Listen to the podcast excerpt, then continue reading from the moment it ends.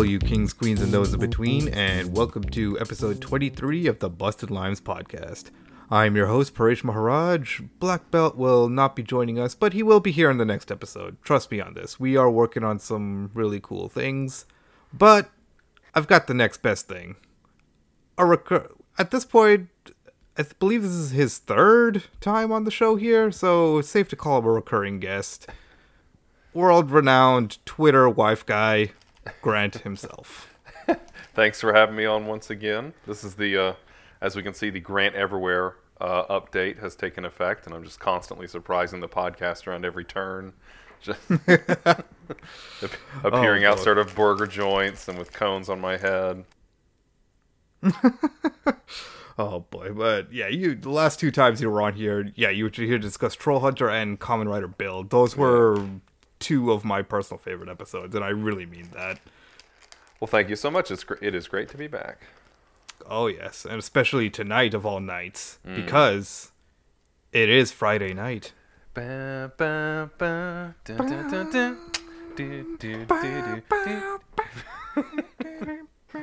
That's actually the whole show. We just we just hum and sing Friday night together.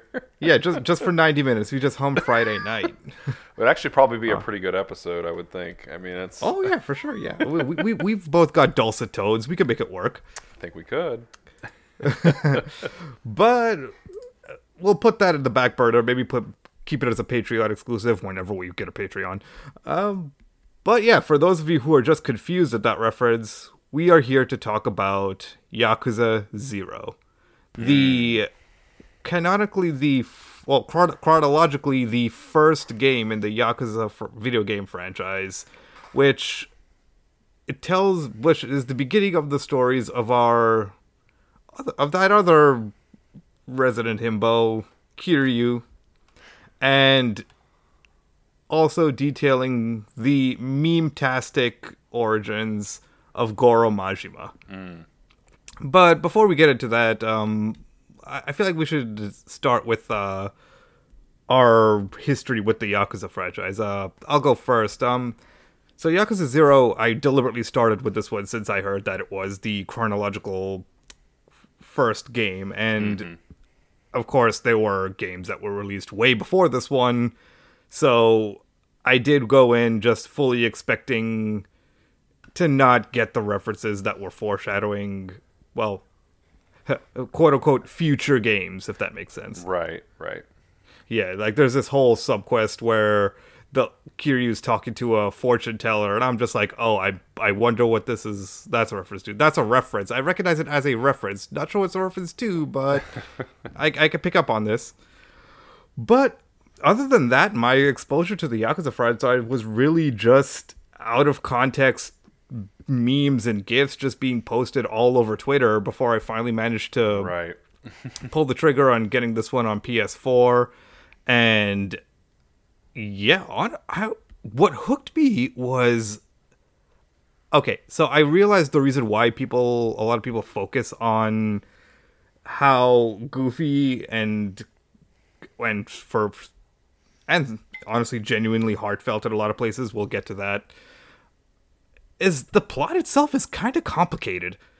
Like we'll get into this uh, later, but th- this is I-, I don't know. This is like freaking. I hate to like beat this dead horse, but it's like Game of Thrones level of family interactions and hierarchies and something about an empty parking lot that for some reason if you buy it you'll control Kamurocho or something. Um, can I can I just sing karaoke again, please? but yeah, on just to sum up my thoughts is that I played through it. I really enjoyed it, and yeah, we'll get into more detail as the episode goes on. But um, Grant, you're more. You seem more to. You seem more of a seasoned Yakuza veteran, or so to speak. So, what were your what's your history with the Yakuza franchise? Um, not really that much longer. Uh, like yourself, I mostly like I was aware of the franchise. Um, I had friends that had played it back when I was in college uh, in the you know 2000s, and they mentioned it, and I was like, okay. You know, I didn't really think anything of it. I'd never played them. I saw a lot of the memes and such, um, and a lot of people I uh, really trust and respect were constantly recommending the games to me. And of course, Yakuza Zero went on sale for like five bucks, as it does, and Right. so I I picked it up. And um, truth be told, I wasn't sure what I was in for exactly, and I wasn't. Um, I wasn't even really in a. Uh, my headspace was almost like uh, around the time. I guess this would have been like 2018, 2019 when I played it. I or Yakuza Zero specifically. I was kind of in a real game lull. Like I'd really just gotten to a place where I wasn't playing a lot of games. A lot of the games that I used to enjoy or games like them just weren't doing it for me. So I was really in this place of like, have I you know, not outgrown video games, but am I just not, you know, am I burnt out on this stuff? Do I not really even enjoy this anymore? Uh, so yeah, it, it really um, revitalized kind of my love and enjoyment of gaming in general. Um, in part because of it, it's so unique and special, uh, and, and and really engrossed me. But at the same time, um, I mean, it is still of a, a video game, right? It is still it's not so bizarre. It's not so strange or so um, uh, so weird. It- yeah, it's not like you're playing a VR game, or it's not like you're playing something truly uh, odd, like you know, Seaman or something on Dreamcast. Oh, jeez. You know, Yeah. challenges what you know. Like it is still a, a pretty classic kind of action adventure game in many yeah. senses, but its structure and the storytelling and cinema on display really drew me back in and reminded me why I love these uh, interactive experiences so much. What were some of your favorite parts? Um, well, uh, and I guess I should also mention I've only played Yakuza Zero and Kiwami. Um, I'm about to start two sometime soon. As my I have o- I have only played zero, and I'm like a f- good, healthy bit of the way through like a dragon. Okay, okay. See, I want to get to Like a Dragon too. I'm I'm also my backlog is eternal. I'm trying to play all of the. I've been playing all the Dragon Quests in order, and so like those tend to take precedence. And I'm about to start eleven, and that's going to like take over my life. I just know it. But anyway, um, I've played Zero and Kiwami just kind of for perspective. Um, but Zero, uh, I, I guess I, for me, my favorite part was. Um, I mean, I knew Majima and Kiryu from the memes. Um, and so I was definitely not prepared for Majima being at least that initial presentation where he's much more upstanding. Oh, yeah. sort of uh, a good guy Majima, uh, if you will, for, for, for this world. Um, but I think what really hooked me was chapter four, which is the one where um, Majima and uh, Makoto, like you have to guide her Yes. through the city, and there's all those groups of goons trying to catch you both, and it's it's a bit of a stealth Yeah. section, I guess, but there are some unavoidable fights in it. But just I, I realized somewhere, like I was enjoying. it. I was like, okay, this is good. This is like a crime drama thing. Okay, we're having fun. And then by the end of chapter four, I was like, oh no, this game has its hooks in me like deep. Like I have yeah. to know what happens to these Oh, two kids. abso- oh, absolutely. Yeah. Well, Yeah. yeah. The minute Makoto gets involved, uh, it's like buckle up. Uh, yeah, right. that's that's where the game gets its heart. That's where it grows its heart, and Mm-hmm. for sure. shows you exactly what um Majima is all about. Which uh, I did. Uh, I don't know if I'm the first one to make this observation, but uh, I feel like uh, Goro Majima's character arc can basically be summed up as that classic Simpsons thing from um, I think it's the episode Maggie makes three. It's the one with the um. Don't forget you're here forever, but the, but at the end, it's the sign changes to do it for her. yeah, right. Yeah, exactly. It's very much Yeah, do that- it for that's- her. yeah, th- that that's Goro Majima's um, uh, character arc in a nutshell. He starts right. off, don't for- don't forget you're here forever. At the end, do it for her. Mm-hmm. Do it for Yes. Makoto, man.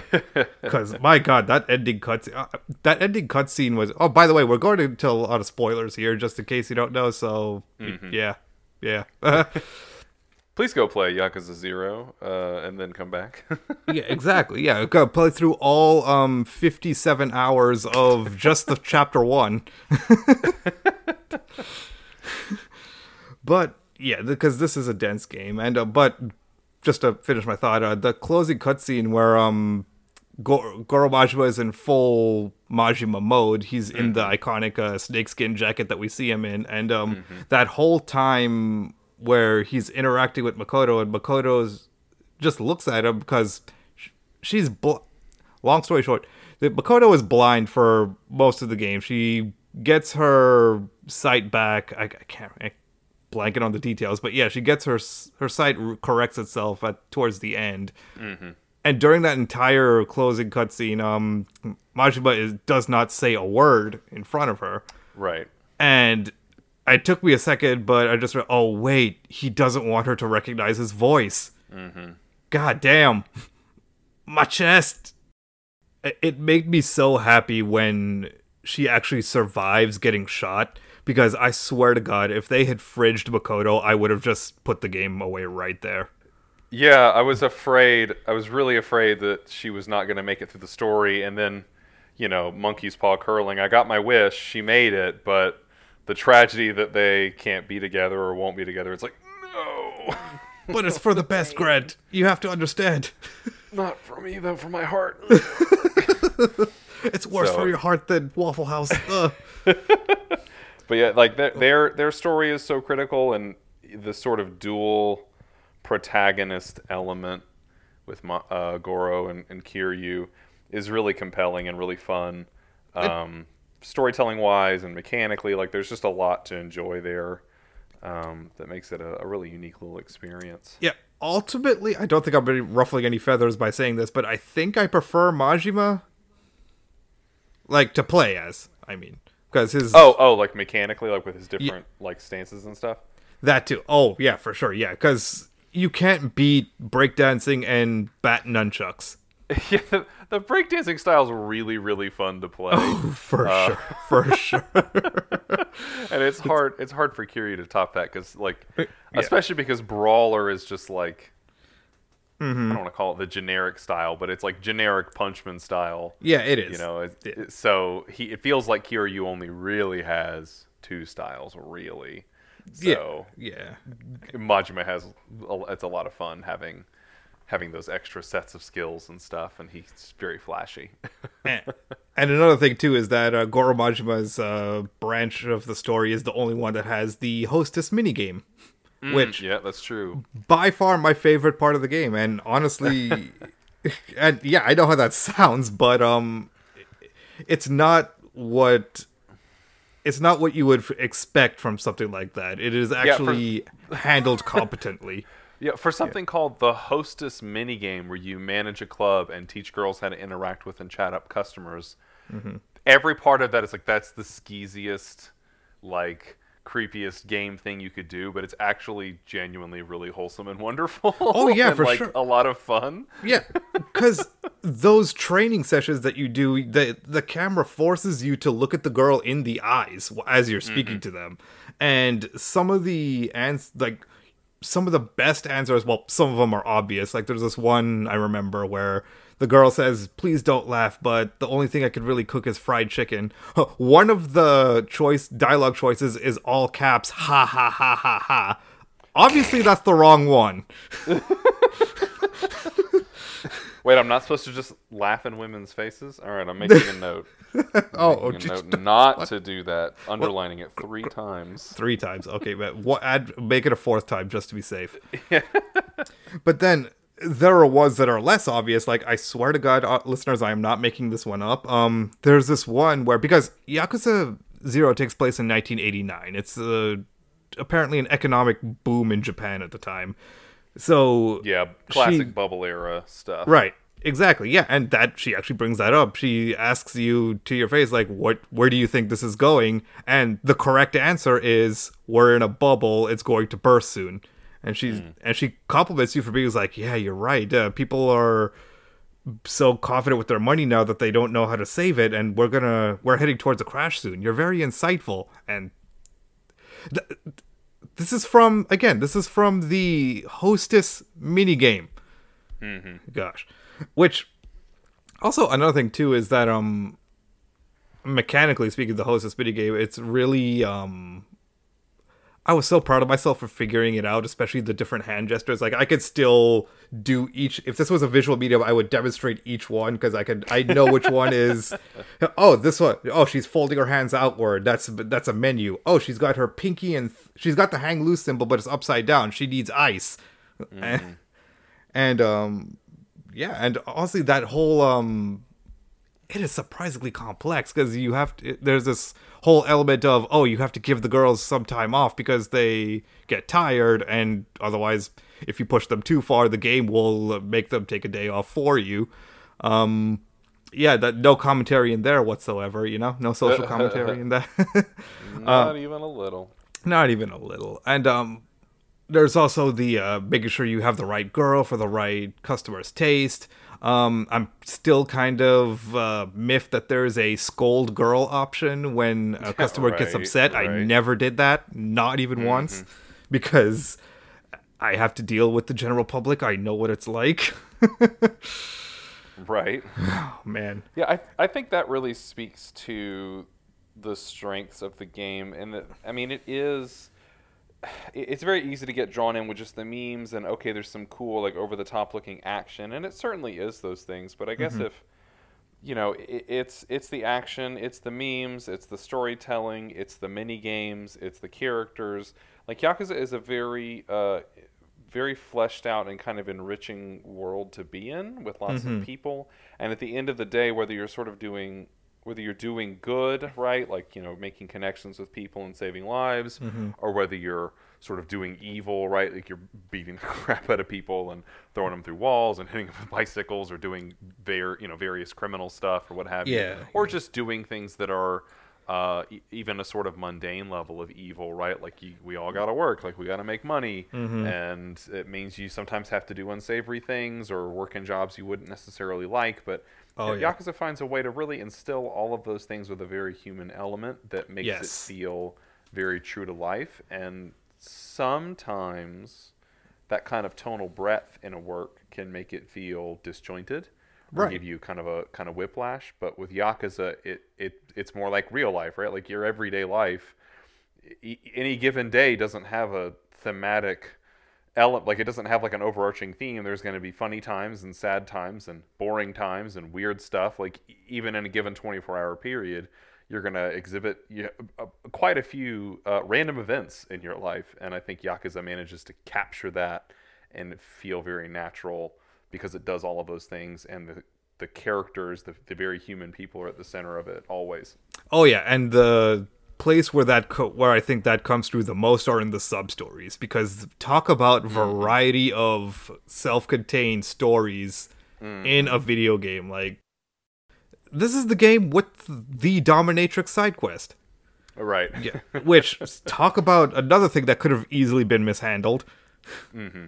yeah because I oh sorry I thought, I thought you were done no I was, I was just going to summarize it but we'll finish your thought first uh, just uh, e- even those things which could be I, I guess there's a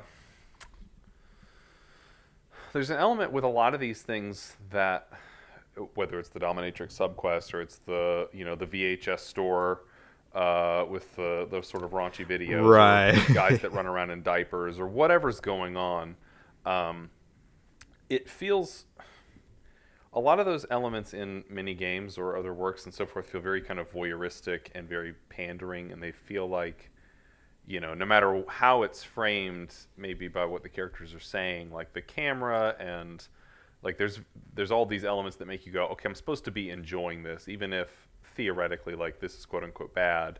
Like I'm being shown this because it's meant to be tantalizing to me, the viewer, and it, you don't really get that sense in a lot of the Yakuza stuff. Like, no, you really it really does. Like you feel like Kiryu, you feel like you're kind of standing there in like generic standing man pose, and people are being weird in weird. front of you, and you're like, "Hey, being weird," which is actually very true to life. Oh, for sure, for sure. Like my God, um, I it, just go to any anime convention. You will yeah. experience that.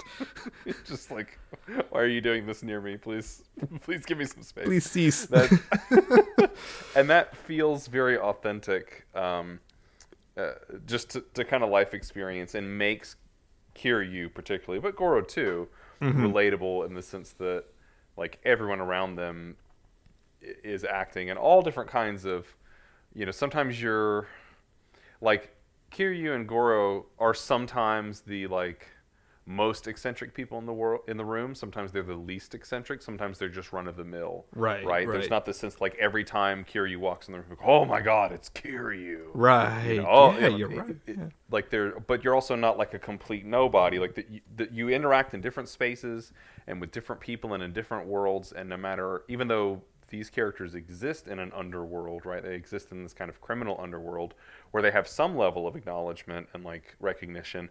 They they keep you keep running into all these other strange subcultures. Um, and uh, some of them kind of run together from Kiwami too. But it's like, Mm. okay, here is where we do the RC car racing, right? And this is its own self-contained world with you know winners and losers and and people who are running the show and calling the shots and like, or it's collectible card games or it's um, you know the the dominatrix thing or it, it doesn't really matter where you're at. You're or or maybe it's the uh, homeless population in the the park, right? Like everywhere you go, like you keep running into these these kind of self-contained, not entirely, but self-contained subcultures that you have to interact with and figure out like what's the move and who do I talk to and all this and like that it feels very authentic um, in in that sense I think and it doesn't it, it allows you to it allows the game to strike a lot of different tones um, just kind of throughout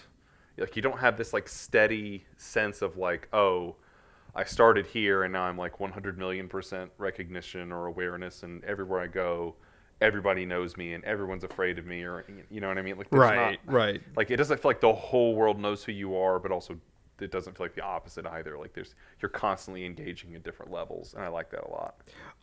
Yeah, that's a great way of looking at it. Yeah, that you really get, you genuinely gave me a new insight onto the game there. That that's that was great. Um Do what I can. Oh, I do want to get into more detail though, because and starting with the dominatrix side quest, because I'm sure there are some listeners out there who are wondering what the hell I'm talking about. So, there is in fact a sub story about a young dominatrix. You because so the way the sub stories are triggered is like there's no visual indication of them on the map or in the game at all. You just mm-hmm. stumble upon like occasionally you'll just be walking through the streets of Kamurocho and the camera the only way you know that the sub quest is about to start is the camera will shift and you'll see subtitles sub- subtitles of people talking. Mm-hmm. And in this particular case, the subquest begins with a young dominatrix being scolded by her boss outside of a, a quote unquote club. Um, she's being criticized for not being assertive, aggressive enough, and sh it's costing the club business. So Kiryu, also curious Kiryu, decides to Curious George. what shenanigans will he get into today? well, well, in this case, he'll um, go up to the dominatrix and uh, she'll say, "Hey, you're a tough looking guy. Can you teach me to be tough?" And Kiryu's just like, "Okay, fine." okay, so and then it gets better. He takes because he gathers he he's not Kiryu doesn't dabble with that sort of lifestyle at all, but he's able to gather that you in order to be a dominatrix, you have to exude confidence. You have to be able to say some dumb shit and mean it. So he literally takes her to a public park where there are people who can hear her and see her and says, "Okay, uh, now repeat after me." You would like that, you filthy pig.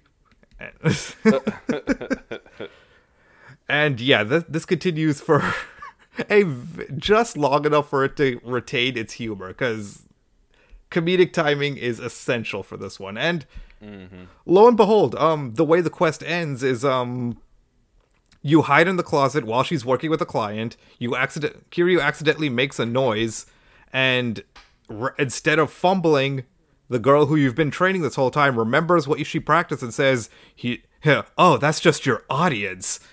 Like she didn't know that uh, Kiryu was going to come stumbling out of the closet. She had to make that up on the spot. So that and that's just Yakuza. He, he, Kiryu just had a just stumble upon a random stranger and change the trajectory of their life as you do. Right. Right. And it even comes back in smaller ways because even sub stories um, in general will come back around in diff- in different unique ways. Like um, going back to Kiryu, um, there's a like a business management mini games that you use to just grind out money in the end games, just you could afford to do anything and everything. Um, and the people you meet in the sub stories, they are employee. They end up being employees that you can hire. Um, and just even taking it one step even further is there's a series of subquests where you ride into a radio show and you have to they're accepting crazy stories. Guess what those crazy stories are? The sub stories that you've already experienced. Right.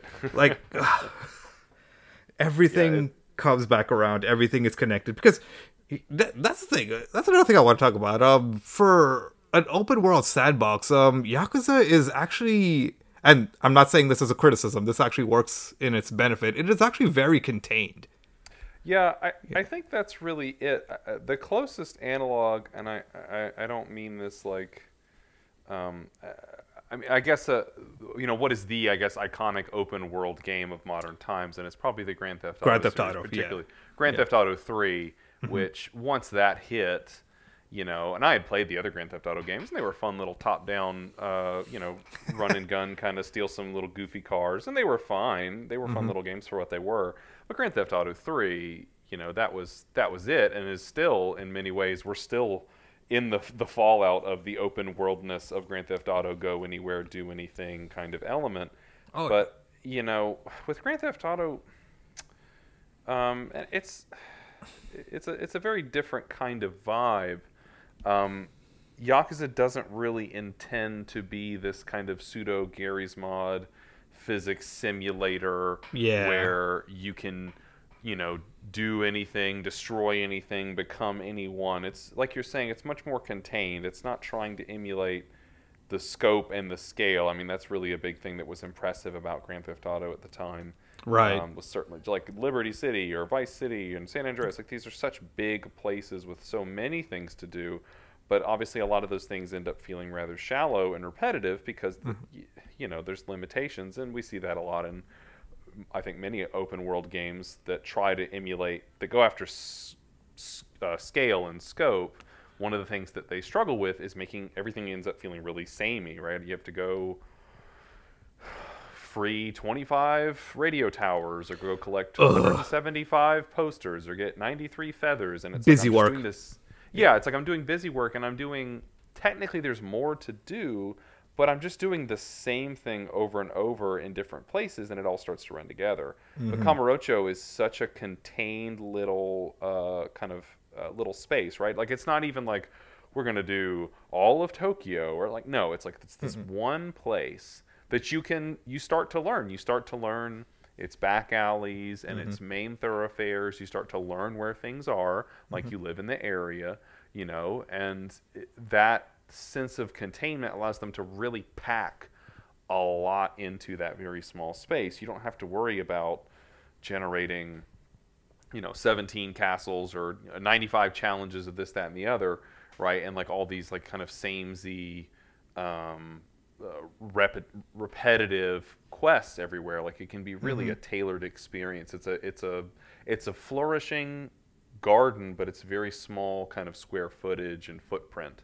Um, and you every around every corner there's a new side story to encounter and people to meet and things to do and mini games to play you've got styles to unlock and again you know Ma, uh, majima's got the the hostess mini game that feels really distinct and interesting and then kiryu's got the real estate mini game and that feels really distinct and interesting and they're both kind of the same thing they're more to do but they don't they feel like wholly different, fully fleshed out entire games that are really well thought out in and of themselves.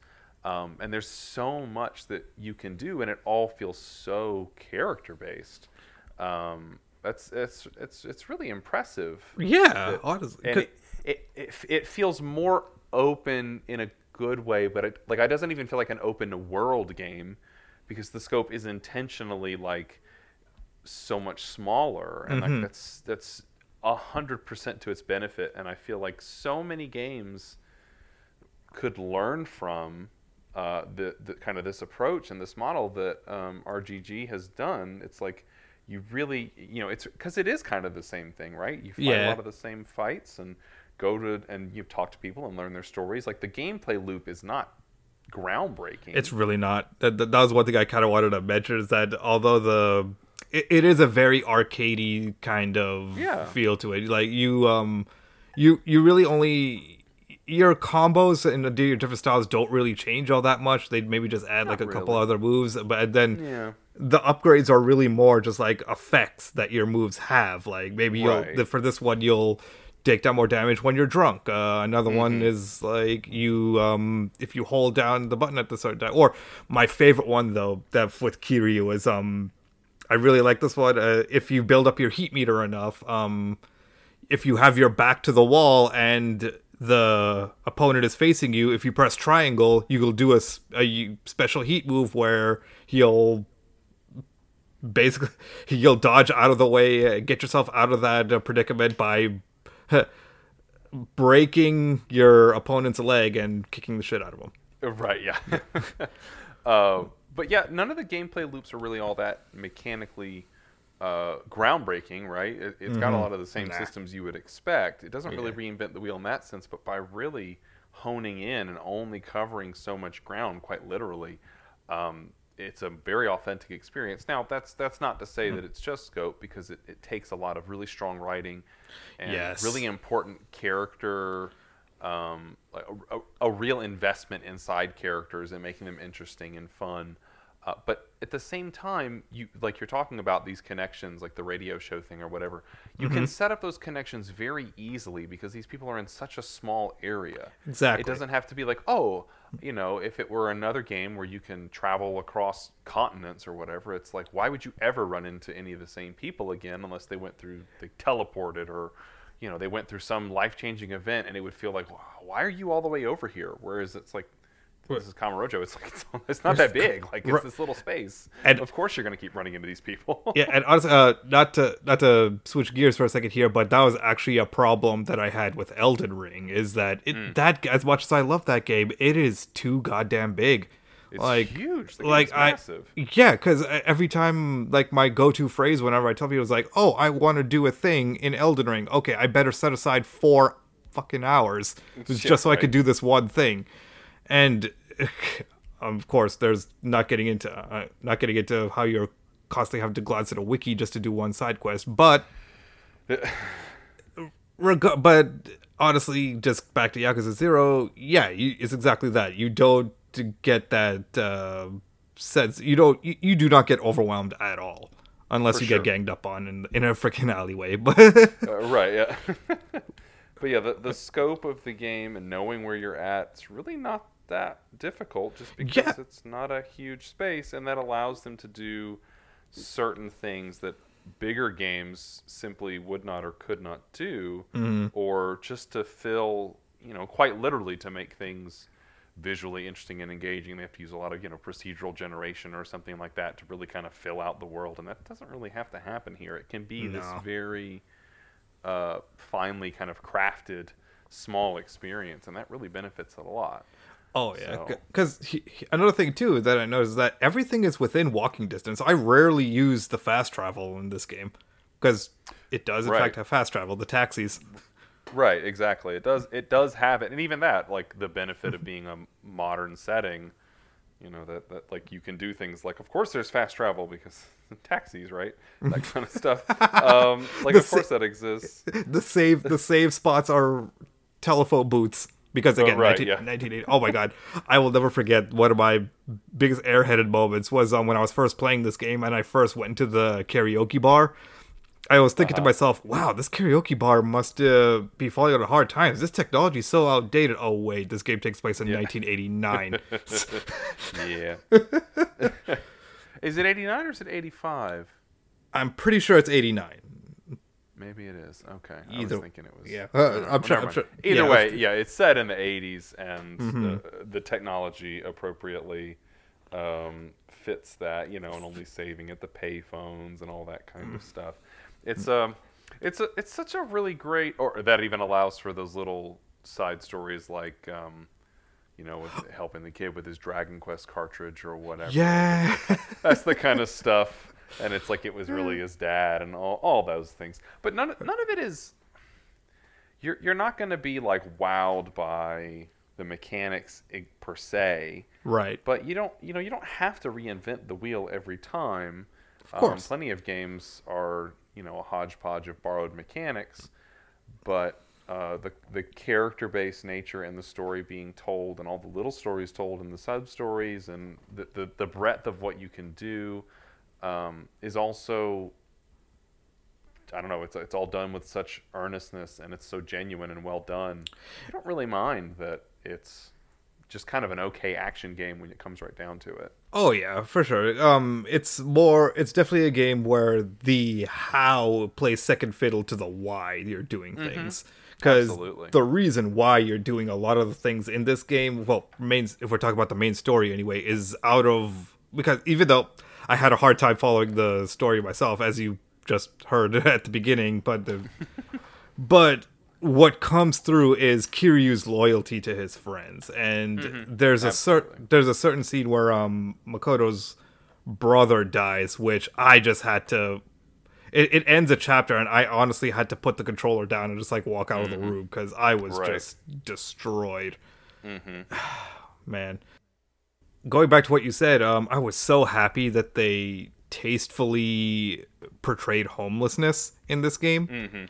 Because again, speaking of things that are easy to mess up, Uh, yeah. looking looking at you, um, well, I was gonna say looking at you beyond two souls, but um, honestly, that might have been those might have been the better parts of that game. But regardless, The- here you in a lesser game the way this okay so the way it actually plays out in the game is uh kiryu is i think he's exiled from the family. And then yeah so he's forced to stay in a homeless uh, shelter or homeless camp in the park. And a lesser you know how this would have gone with a with a weaker writer. It would have just like oh man it, it would be like a straight up fish out of water thing where he's just he is so clueless that he ends up being accidentally cruel to the homeless Right. people already there but no kiryu he is able to adapt so he's he's he walks up in there wearing his signature suit uh, but he's just like okay this is a this is where i'm at now and then he goes to pe- he goes to the other homeless uh, people as equals and asks okay what do i do right. like yeah. yeah and then of course the homeless is like okay you can sleep here. Um and we've got all of these uh, little gambling uh, th- places that we uh, do to just pass the time. And can i just i i don't like gambling mini games or even gambling in real life for obvious reasons. But just the fact that seeing uh, these these this community and fully fleshed out and to the point where you have they have these little entertainment centers for them to pass out. It's just so human and Right. so tasteful and and you know I'm, I'm screw articulate i'm not i'm trying to be articulate about this but it's really is just simply good.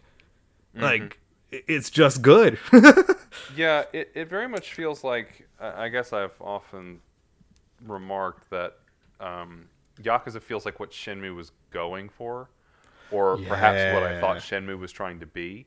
Um, but like Shenmue, there's there's a real high kind of verisimilitude to the world, and like you can interact. and Maybe you can't open every single drawer or nightstand or whatever, but you you know if you get bored in real life, you do something else. If you get bored in this game, you go and do something else. You Do can something- go play Sega arcade games or, Yes. or whatever um, at, at any given time. And then things like, again, like you're saying, like with the the, the homeless uh, sort of population there in Kamurocho, um, it it feels very true to life, and they're just another group of characters that Kiryu befriends or works alongside, and sometimes has to uh, uh, uh, oppose oppose or, or work alongside or just get information from or just pass on by right? They're a group no like no different than any other.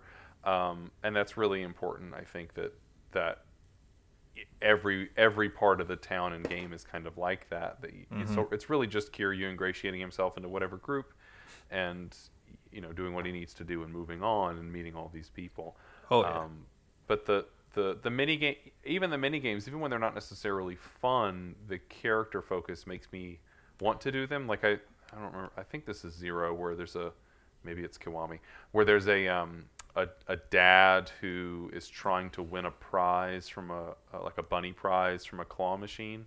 Is Yeah. that in Zero, or was that I Kiwami? I I haven't played Kiwami, but it sounds like it sounds familiar. But May- go- go maybe it's Kiwami though, because maybe that's the one where you end up finding the. Because Kiwami, one of its big mini games is the like. There's these like uh, insect card battling thing, but all the Oh. insects are also like scantily clad like wrestling women. Oh. Um, but anyway, there, that uh, that's still a good example because when you're first going in there, there's a dad who's trying to win this bunny from a claw machine, and you also you basically, of course, Kiryu style, try to help him win the bunny for his daughter, and it's like very few games can get me to play a claw game and be invested in it, but because I'm trying to get a stuffed bunny for a little girl, I'm invested and I want to win at this stupid claw game, right? And I think Right. that's that's really Yakuza's selling point, whether it's these little mini games that mimic other real life games or the RC racing, uh, or whether it's the street fighting, which isn't always the best mechanically. I, I think it's a sound game, but there are times when the system feels a little like it's stretching a bit at the seams.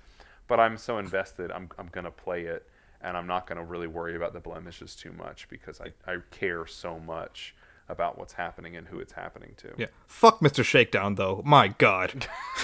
Mr. Shakedown. Ugh, let's t- let's talk about Mr. Shakedown for a second. We got another another reason I preferred uh, Majima over Kiryu is because I had an easier time beating Mr. Shakedown as uh, Majima because I would just wear him down with the breakdancing style and then just Yeah. charge up enough heat for the baseball bat ultimate attack. and it would just chip away at his health and um. But my God, with Kiryu, I would struggle a lot because even when you do kind of figure him out, it it, because well, how would you go about beating him? Like, what was your strategy Well, to? so I eventually just ig- ignored him quite a bit. Um, I understand. think my my key problem with the Yakuza system and and the, at least the fighting mechanics. So the each Yeah. Mm-hmm. each of them has the three different styles. I like the style switching. I like how distinct they feel, even when there's no visual cue, right? Like Majima has the like the colors come out and that helps, or like Mm-hmm. Majima, like the difference between say like breakdancing and his weapon style is night and day. Mm-hmm. Kiryu doesn't always have that, right? Brawler versus like say Beast mode. Yeah. Beast is really just kind of a, a vibe change for Kiryu. he just kind of like Shit, you're right. squares up a little more. he doesn't really right. have a lot to like. There's no like he doesn't get to hold a bat or something, right? Like Right, So right. it, it it all works and it looks really good. I think the problem that I have, particularly with boss type characters, right, Mr. Shakedown and all that, Mm-hmm. Kiwami is much worse about this, by the way. But Yakuza Zero still has this problem. The Mm-hmm. Yakuza bosses feel really weird. They're really weird to fight. Um, the regular goons feel okay to fight. Um, Yeah. And I, I don't ever like when I get when I'm playing and fighting the regular goons. If I get hit or knocked down or something, I'm like, okay, yeah, I, I should have seen that, or I was just mashing. Yeah, I got yeah. I, I you know I, I I got too busy there. But the bosses will randomly get super armor or randomly stand there and then randomly attack you. Mm-hmm. It's not always clear what they're going to do, and the tells are not that obvious. I, I feel like um, it's the wrong kind of difficulty where normally Yes. you would want a boss fight to be a, like sort of a player skill gate, right? Mm-hmm. Like you can't get past here unless you've learned X lesson the game wanted to teach you, and then by the time you get to boss two, you've Mm-hmm. learned you need to take X and also apply Y now, right? And the game will hopefully sort of shepherd you along, and you can only progress through learning the game's fundamental mechanics. Hopefully, yeah, right. yeah. uh, Yakuza doesn't really have that. Like I, it, even at the end of the game, I feel like I'm not. Like it just feels like a test of my inventory. Um, Yeah. right? Oh like God. how, yeah. How many super bottles did I bring? uh, which doesn't feel great. And no, that's a shame. no, it doesn't. Uh, Zero's not about as bad about it as Kiwami is, but Zero still has those struggles. But I think the real the key struggle that I have with the combat because I like the combat, I like the combo systems. The heat attacks look terrific. Yes. they feel right. Everything feels right. It's just that I do not like the way even a single hit can basically reset your heat. Um, oh yeah, yeah, yeah, like yeah. I don't like I'm I'm compelled. I feel like the heat system, like I maybe this is just my own bias. I want it to work like say like a, a fighting game, super bar. Yeah, where same. I'm building it up. Yeah. And maybe I hit certain sticks of butter and I'm going to unleash a big attack, or I can spend like little bits to do like EX kind of moves, and I'm like playing that game between doing weaker attacks to build it up and then spending it on the big stuff. But when you get hit, even just once or twice, it's like you just lose it all. Right. So that means that you pretty much get into this. At least I end up in this rhythm where I'm just like, I'm running in, mashing a bunch, doing anything I can to hit that first bar, and then activating the heat immediately just to get those invincibility frames, and then just keep looping that. Right? Can I just get one, two, three, four, five, boom, heat, one, two, three, four, five, heat, one, two, three, four, five, and like just constantly trying to jump from heat attack to heat attack without really mm-hmm. thinking about what I'm doing Yeah. and it and it, you get if you get hit, God forbid, right, and it resets your rhythm, and you then all of a sudden they move in on you and keep getting hits randomly. It just doesn't it doesn't feel good. That that's the part that I struggle with. I think I think the randomness of the enemy attacks, which is almost kind of Dynasty Warriors like. A lot of times they'll either just stand there and look at you, and then suddenly one of them's going to swing. Um, but it, if it didn't reset your heat, so if you weren't penalized quite so much on that in that sense, um, I would be more inclined to play differently. But I think it just I just feel like I'm jumping from heat action to heat action, and I don't know if that's the intent of the game, but it doesn't quite it doesn't feel right, even if it is. I, yeah, exactly. I was gonna say, like, even if it is an intent, it's a bad intent. yeah, I don't feel like it doesn't feel good. It feels weird, and it feels like so much of the move list, while cool in theory, I just don't use. I'm Yeah. never gonna get to use it. There's all these like really nuanced, like uh, uh, like there, there's so much of the skill tree which I like. I do, like I particularly like like the money aspect. Yeah.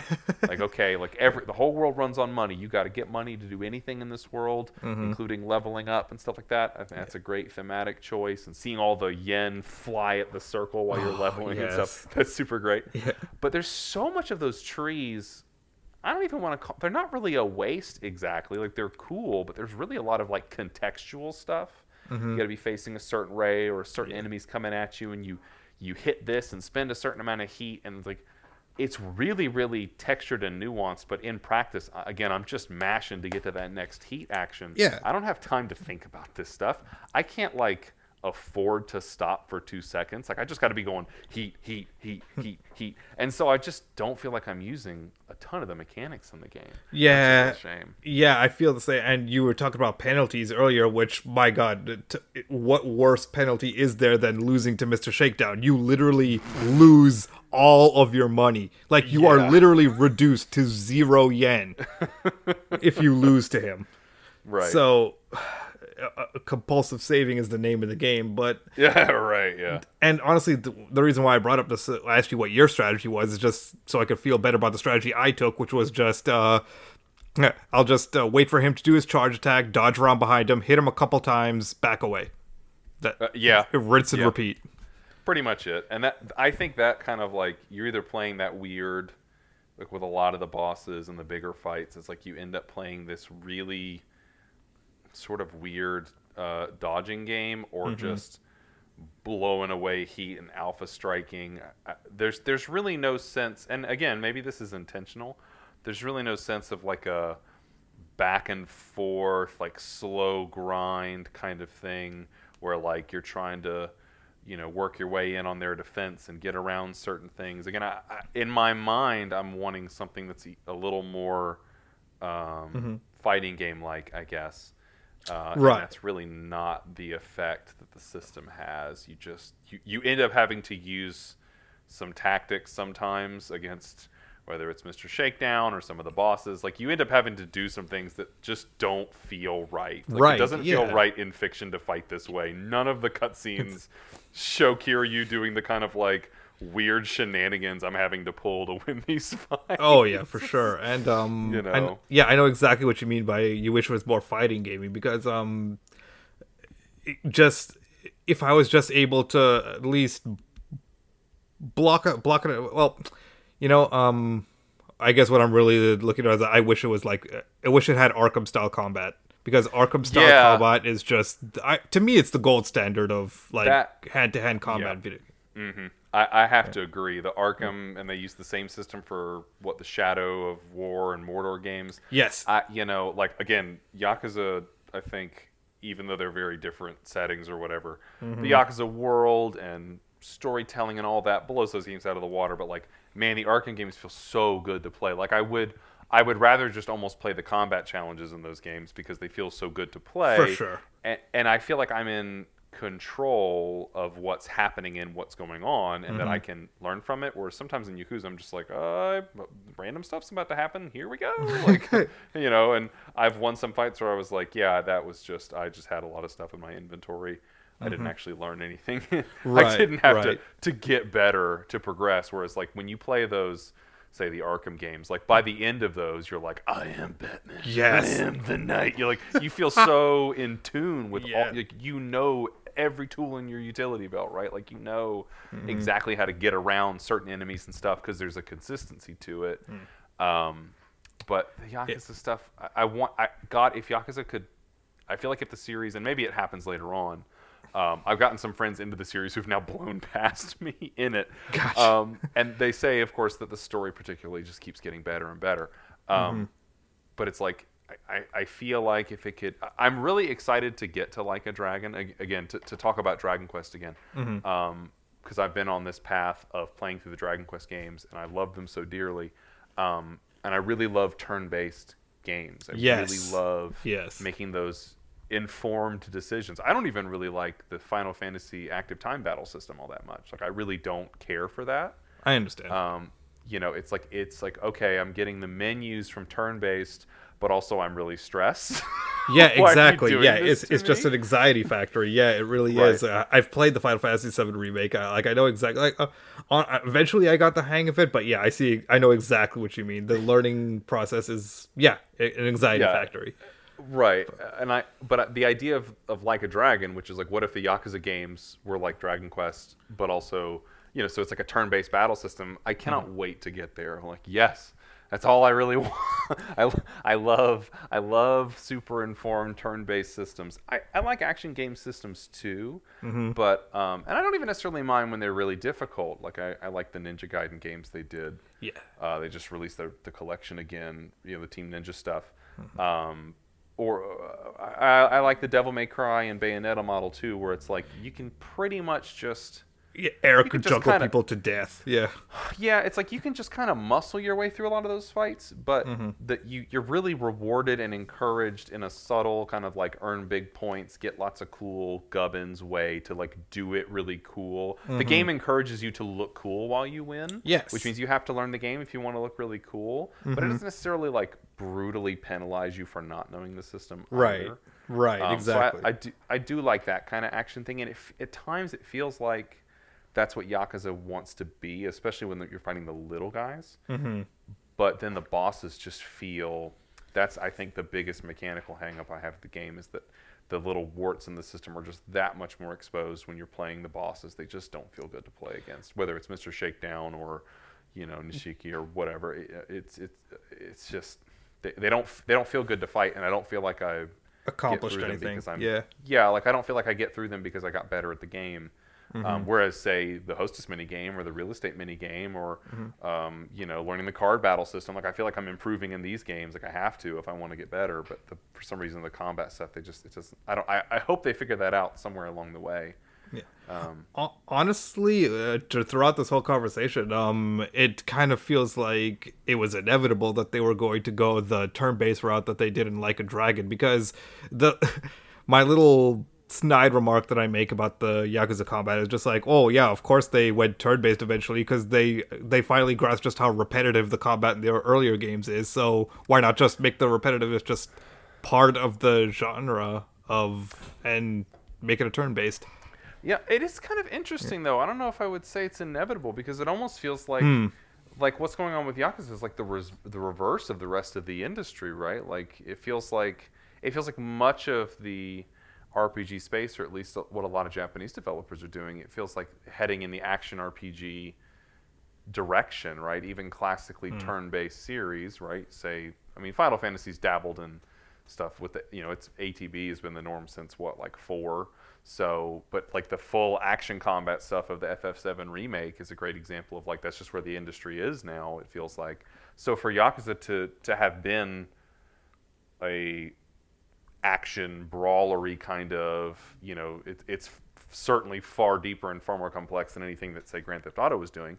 Um, but this like kind of like rich action combat system to go to a full turn based almost feels like the complete opposite of what's going on right now. Um, I Ah, wish more series would do that. Uh, it, so it's really interesting, I think, from that perspective, that it, it feels like I guess Yakuza is always going to do uh, maybe not quite the opposite, but it's doing its own thing and sort of going. Even Dragon Quest. I, I mean, we don't know what's going on with 12, but they're they're talking a lot about big changes, at least tonally, possibly mechanically.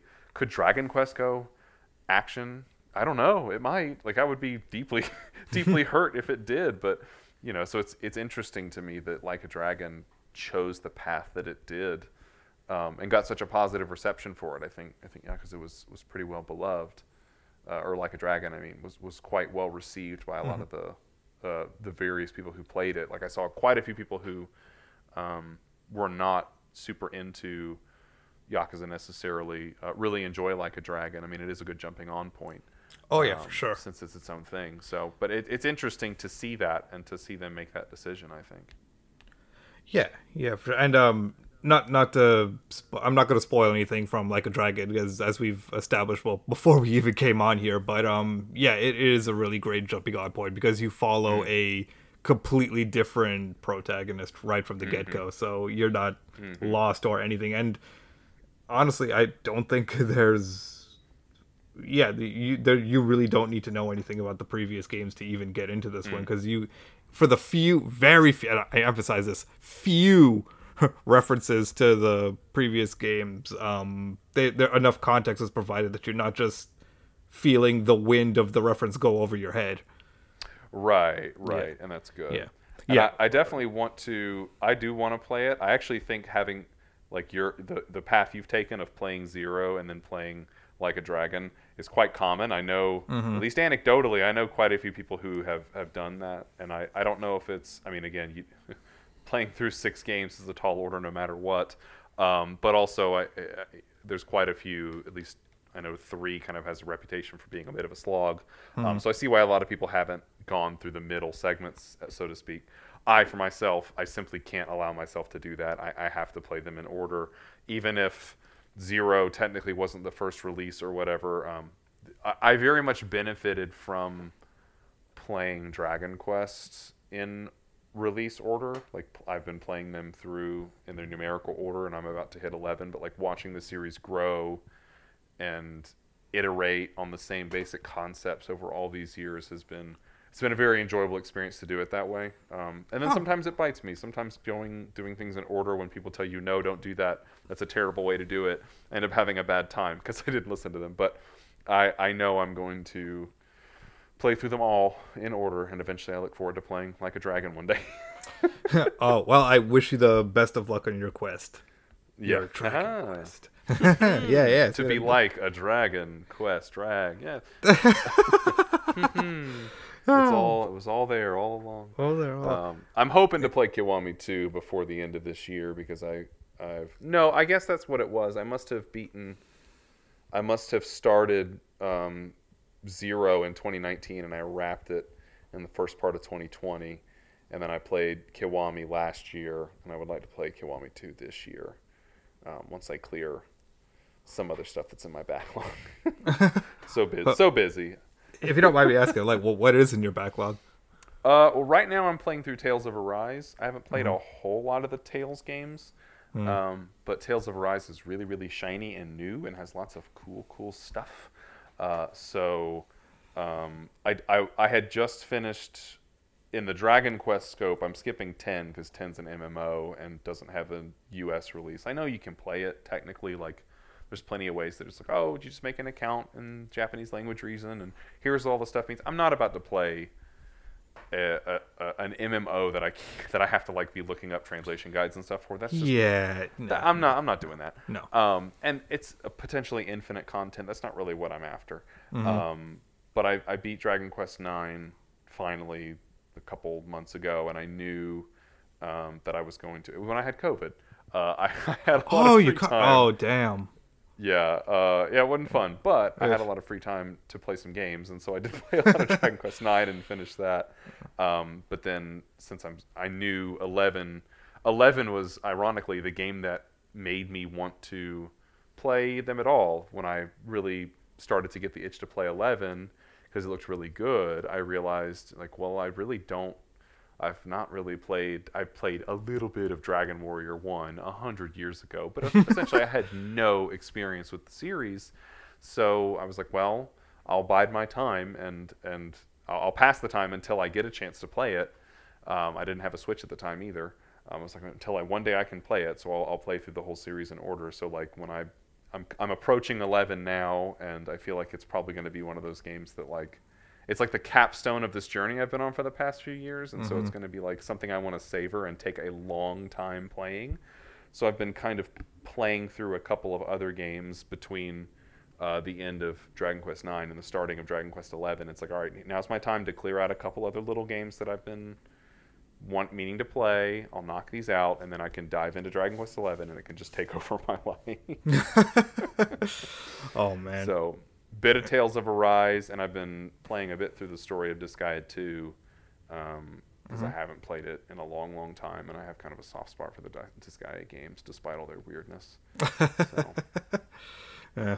I've just been replaying Sekiro over and over again. Speaking of games whose combat feels the Which- most satisfying when you get the hang of it. Wh- which one now? Sekiro. Shadows Die Twice. Oh, Sekiro. Oh, I thought you said Second Omen. I was like, what is Second Omen? I've never heard of that. Sorry, Sekiro. Yeah. th- So, so are you big into the FromSoft games, or is that yeah. Yeah. Um for you? yeah, I've uh I've actually gotten the platinum in Bloodborne, Sekiro, and Elden Ring. I'm Oh wow. yeah, I know, right? Slow, whoa, easy, man. Easy. We're all cool here. We're just friends. I ha- I've I have finished Dark Souls three, haven't platinum that one, but um, and uh, I'm kind of struggling my way through the original Dark, the well, the remastered Dark Souls, because oh wow, talk about first installment blues. Um, yeah, I, I've played. That's all. I've played a bit of Dark Souls one. Mm-hmm. My buddy Pat, who I do Super Senpai podcast with, Yes. um, he he's really also into FromSoft stuff and really pushed me to to try those games. Um, so I played a bit of Dark Souls remastered, and then I've played a, a good chunk of Elden Ring, um, and it's finally started to click for me. But that's definitely not my forte. It's not my natural space. that's fair. Um, but I'm glad. I mean, it sounds like it really is for you. I mean, you've, you've platinumed multiple. To platinum even one of them uh, sounds like a huge feat to me. So to have multiple of them under your belt is quite the accomplishment. Oh, appreciate it. Uh, good, good to know someone can uh, recognize greatness. but um, yeah, going back to the getting back on topic. Um, one big question that I have had is um, although as likable as um, well, uh, Kier, I would say as far as likability goes, I think if I were to meet either of the two protagonists on the street, I would be, uh, of course, gear more towards uh, Kiryu than the Right, fucking yeah. mad dog Goro. You don't want to meet Goro in a dark alley. No, no, no, no, Um. no, no, no. Um, but like, at the end of the day, they're both yakuza, and yakuza are gangsters. They're mobsters, like the Italian mob. So. I'm kind of uh, there's always this is always in the back of my mind whenever I play these Yakuza games is um I are, are we playing as bad people?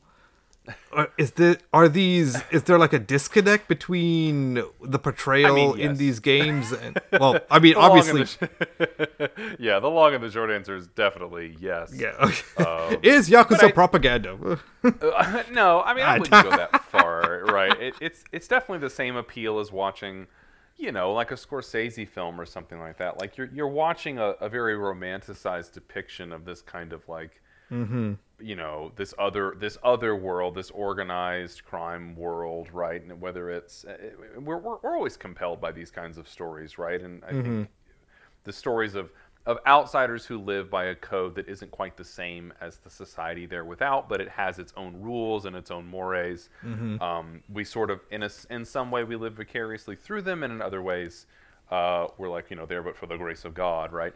Um, you see this in you know in um, uh, how many um, uh, Chanbara and Jidaigeki films focus on Ronin, right? Like these characters who are outside the social norm, but still have to live by some kind of code, and He's just where like they bump up against it, right? Yeah, he's just like me. I'm just like this Ronin, um, or you know, in uh, the martial arts tales like Wuxia and stuff, you have the the Jianghu, which is like this sort of martial other world, this kind of parallel shadow Mm-hmm. to our own. So like when you're telling stories, like part of the freedom of it is you can kind of get away with doing a lot that like normal people couldn't do, right? Mm-hmm. You couldn't have you know, some nine to five salary man running around beating people with a bicycle every day because That's very you know true. he's Yeah. you know these a lot of those characters those people m- most of us right us normal folks like we're more attached to society as it is. Mm-hmm. so you have more freedom with these characters but you can't necessarily if you showed some of them as brutal as organized crime really is it, or, or as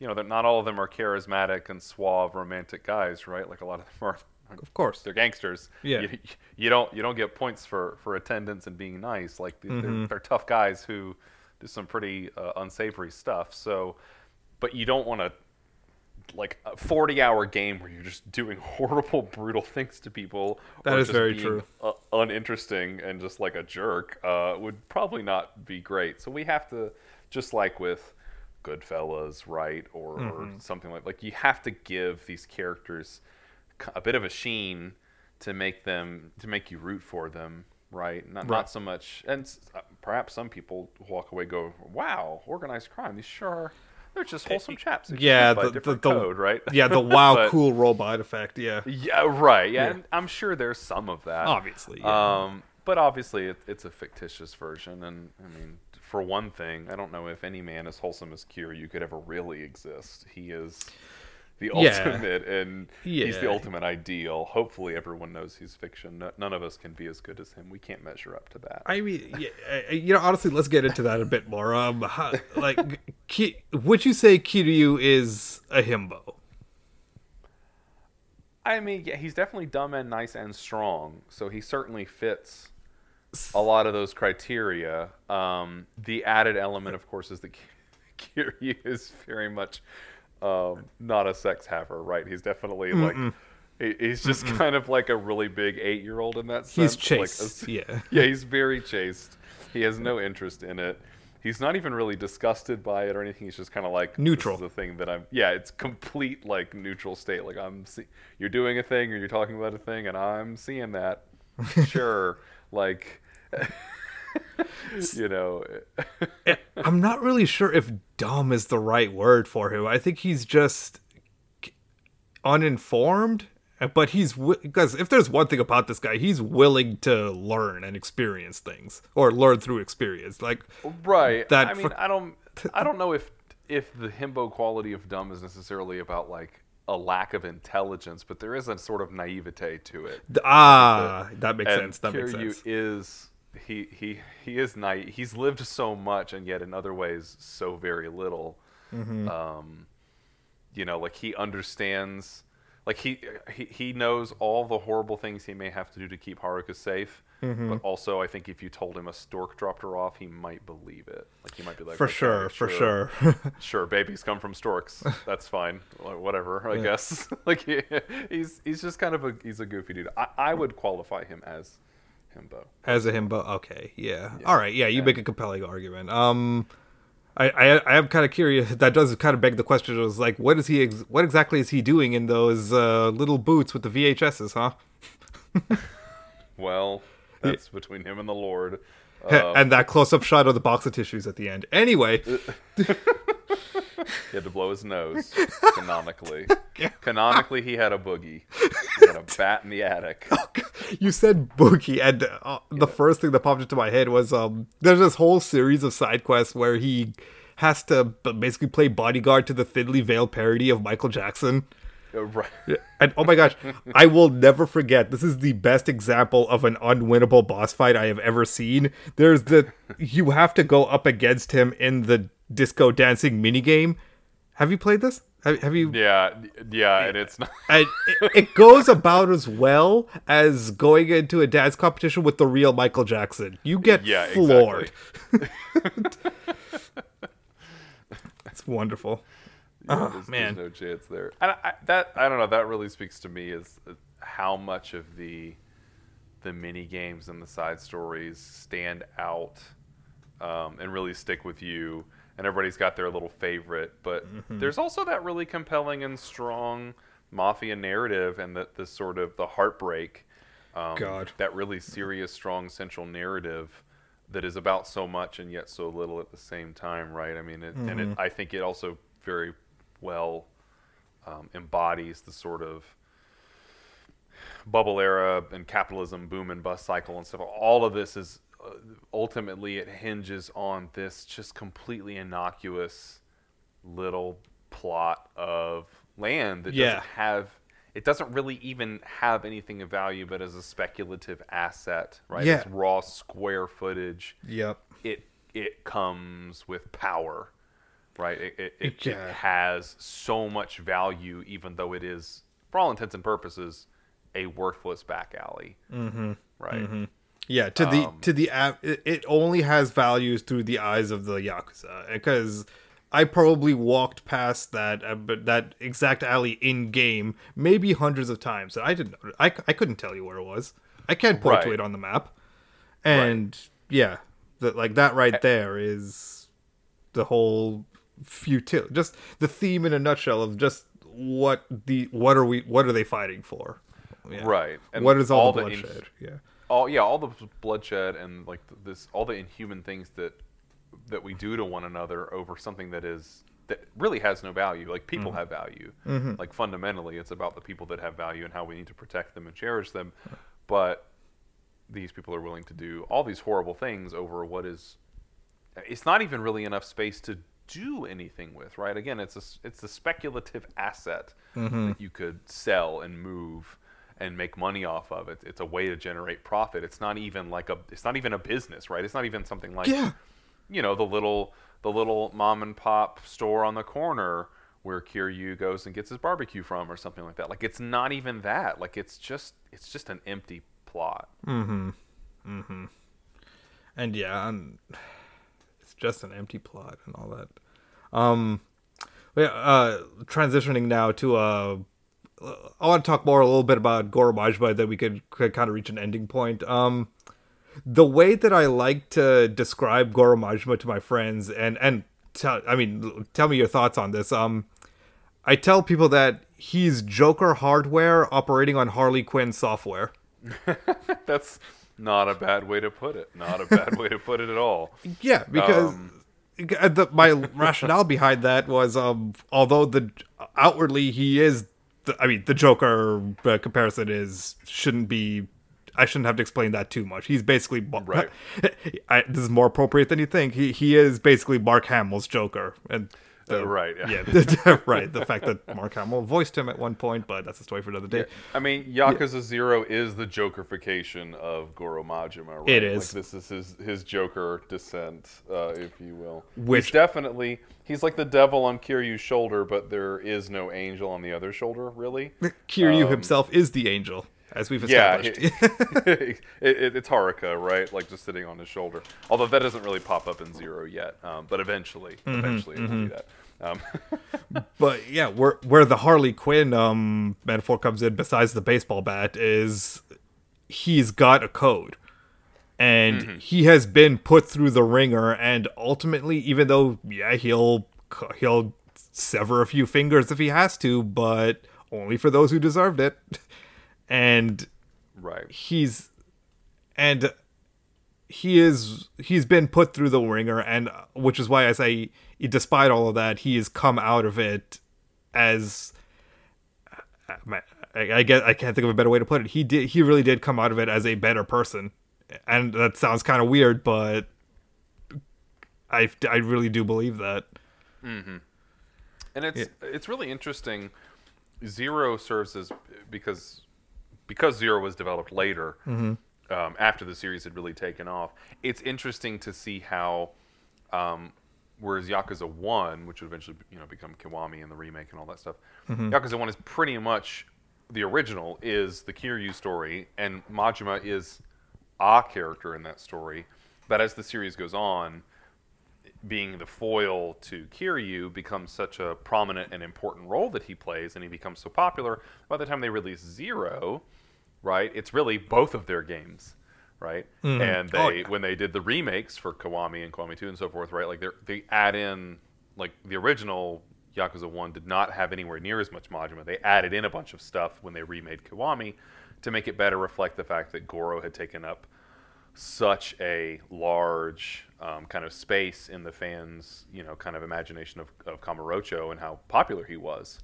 Um, which again is, you know, reflective of. I, I don't think it's a thing where people are like, ah, I want to be like Goro Majima, or I want to meet and be friends with Goro Majima. maybe some people are, but you know, he like like any good villain, um, he allows you to kind of he he acts in a, in mostly whatever way he wants to, which is that kind of liberating element of being a fan of a villain, right? You don't want it to go too far, but you do love a villain that, that just does kind of whatever they want to do and really acts on their impulses and desires, and, and Majima very much does that.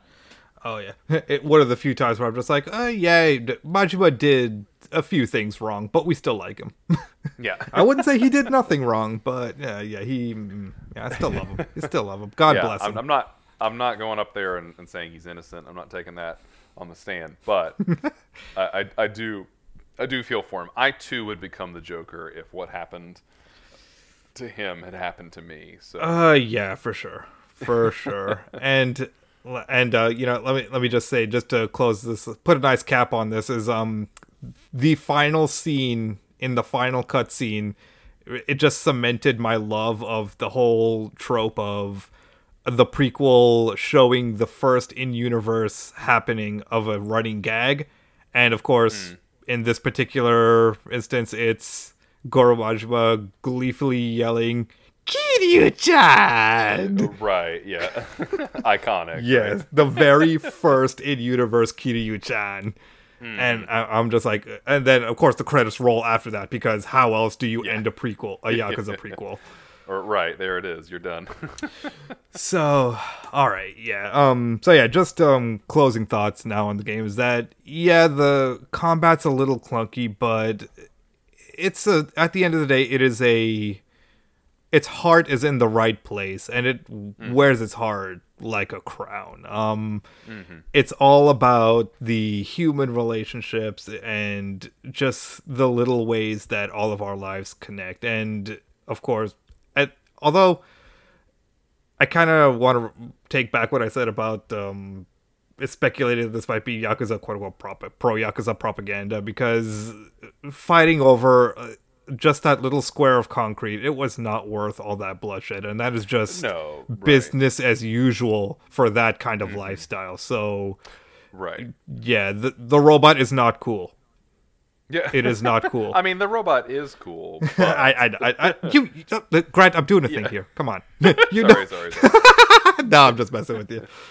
but yeah, um yeah. the robot is cool, but it's what it's used for then. It's yeah, that's the Oh man. yeah, it's a it's a great series, and even if it's not, I mean, a lot of games I think are sold purely on either story aspects or their aesthetics or the mechanics, and I think Yakuza manages to to do um, the human element in everything. You know, is a triple plus S tier incredible. Just like the way it characterizes people and the way it writes people and the way it invests you in the world is so so so good that even when it turns in you know a B plus in the combat system, it, it's not that big a deal when certain parts of it don't fully flesh out, and there's like you're like ah this is a little creaky here at the edge, but it's it's fine. Like it it mm-hmm. doesn't matter because the game is so good at everything else, and you are so invested um, in a way that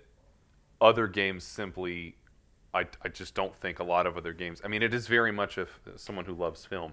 It is mm-hmm. very much like watching a 40 or 50 hour mafia film that you really like the the best mafia film you've ever seen, right? And also you play some stuff at certain points, and you know you blow up helicopters or something, I guess. But it's a really gripping, emotional tale about these characters that also has some pretty darn good gameplay and lots of fun mini games and lots of cool people to meet in a space that you come to know really well uh, by the end of it. Oh yeah. Mm-hmm. Mm-hmm. All right. So um I think I think that's a good uh stopping point. Um Grant, where can the people find you? Uh, well, uh, you can find me on Twitter at, at Grant the Thief, doing all of my usual nonsense tweetery. Um, you can also find me on the three podcasts that I host uh, Blade Licking Thieves, uh, where me and some buddies sit on the couch and review uh, Asian films and media. Uh, Super Senpai Podcast, where me and my buddy Pat um, watch a lot of tokusatsu and talk video games and stuff like that uh, and uh, Adventure Tomes, where me and my buddy Paula uh, review either um, works of fiction with the intent of turning them into uh, role playing game campaigns, or we review role playing game books and talk about the stories uh, that you could tell in those kinds of systems. Um, and then you can also find me writing for Anime News Network. I do uh, the One Piece reviews as well as other seasonal stuff and various manga and whatever comes my way. So I'm in a couple of places. Yes, and um, I, I say this. At the, I said this in the last two times you appeared on the show, but uh, please send him all of your Nico Robin fan art. Yes, please. Yes. I need it. I need it to live. Sustenance. all right, and um, well, as for us, um, the name of the show is Busted Limes. You can follow us on Twitter at Busted Limes Pod. We added the pod because turns out that the having a podcast with just the initials BL could be kind of problematic. Um, but yes, uh, on that once again, that is at Busted Limes Pod. If you want to follow me individually, my name is Paresh Maharaj. You can find me at Noblekind92. And if you want to follow my co-host Black Belt, he is available at Black Belt 1998, and he is currently addicted to Kamen Rider memes. So yes. he's actually showing me. Uh, I don't know if you saw our little um live live tweeting quote unquote in the movies and TV channel, but um he's showing me Kamen Rider Double right now. Excellent. Yes, Excellent. yes. The indoctrination is almost complete. Mm, Good. Double Double was my first Kamen Rider. Oh, So nice. Yeah. Yeah, A lot of people's first. Well, now we know when your next appearance is going to be. Uh, I'd be glad to be back. hell yes. All right. So um thank you Grant for coming on the show once again. Here's to many Thanks more. Thanks for having me. Uh-huh. It's always a pleasure. And um to all of you listeners, thank you for busting a lime with us. Thank you.